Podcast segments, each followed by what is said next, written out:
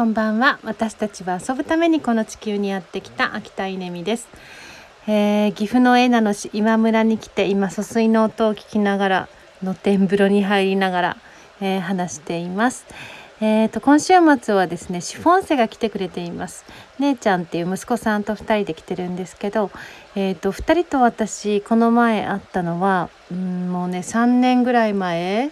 えー、フランクフルト空港で会いました、えー、お互いに旅の途中で私は主人とも日本に帰るっていうフランクフルト空港。そしてうん彼女たちはどこに行くんだったかな？なんか旅の途中で、えー、たまたまフランクフルト空港で会うことができて、えー、ラウンジのところでお茶したっていうのが、えー、この前。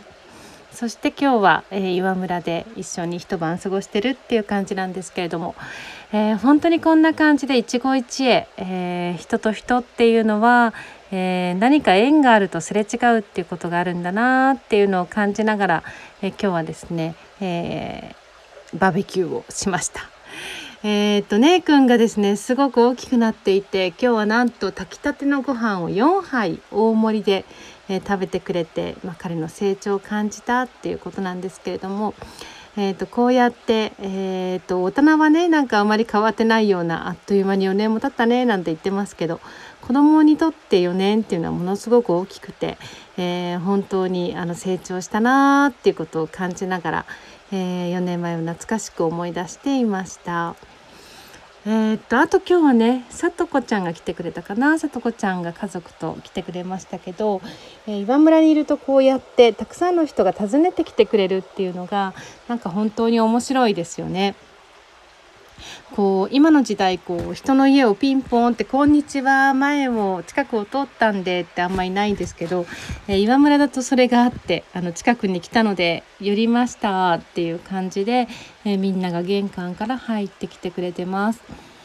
そして明日はですねちょっとあのここから30分ぐらい離れたところで暮らしている、まあ、ある方のところに行って、えー、コーヒーの焙煎を学びたいなと思ってるんですけどえ。えー、本当に面白い人が身近にいるので誰が訪ねてきてもあその人に興味がありそうなところはここだなと思ってそこにお連れできるっていうのも岩村の楽しさです。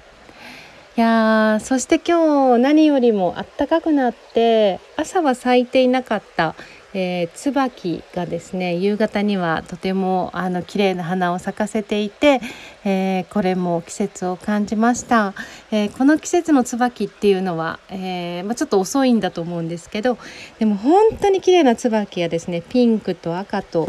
えーと、とそして何色っていうのかなあのとっても綺麗な椿が咲くので、えー、この季節すごく楽しみな岩村です。ぜひ遊びに来てください。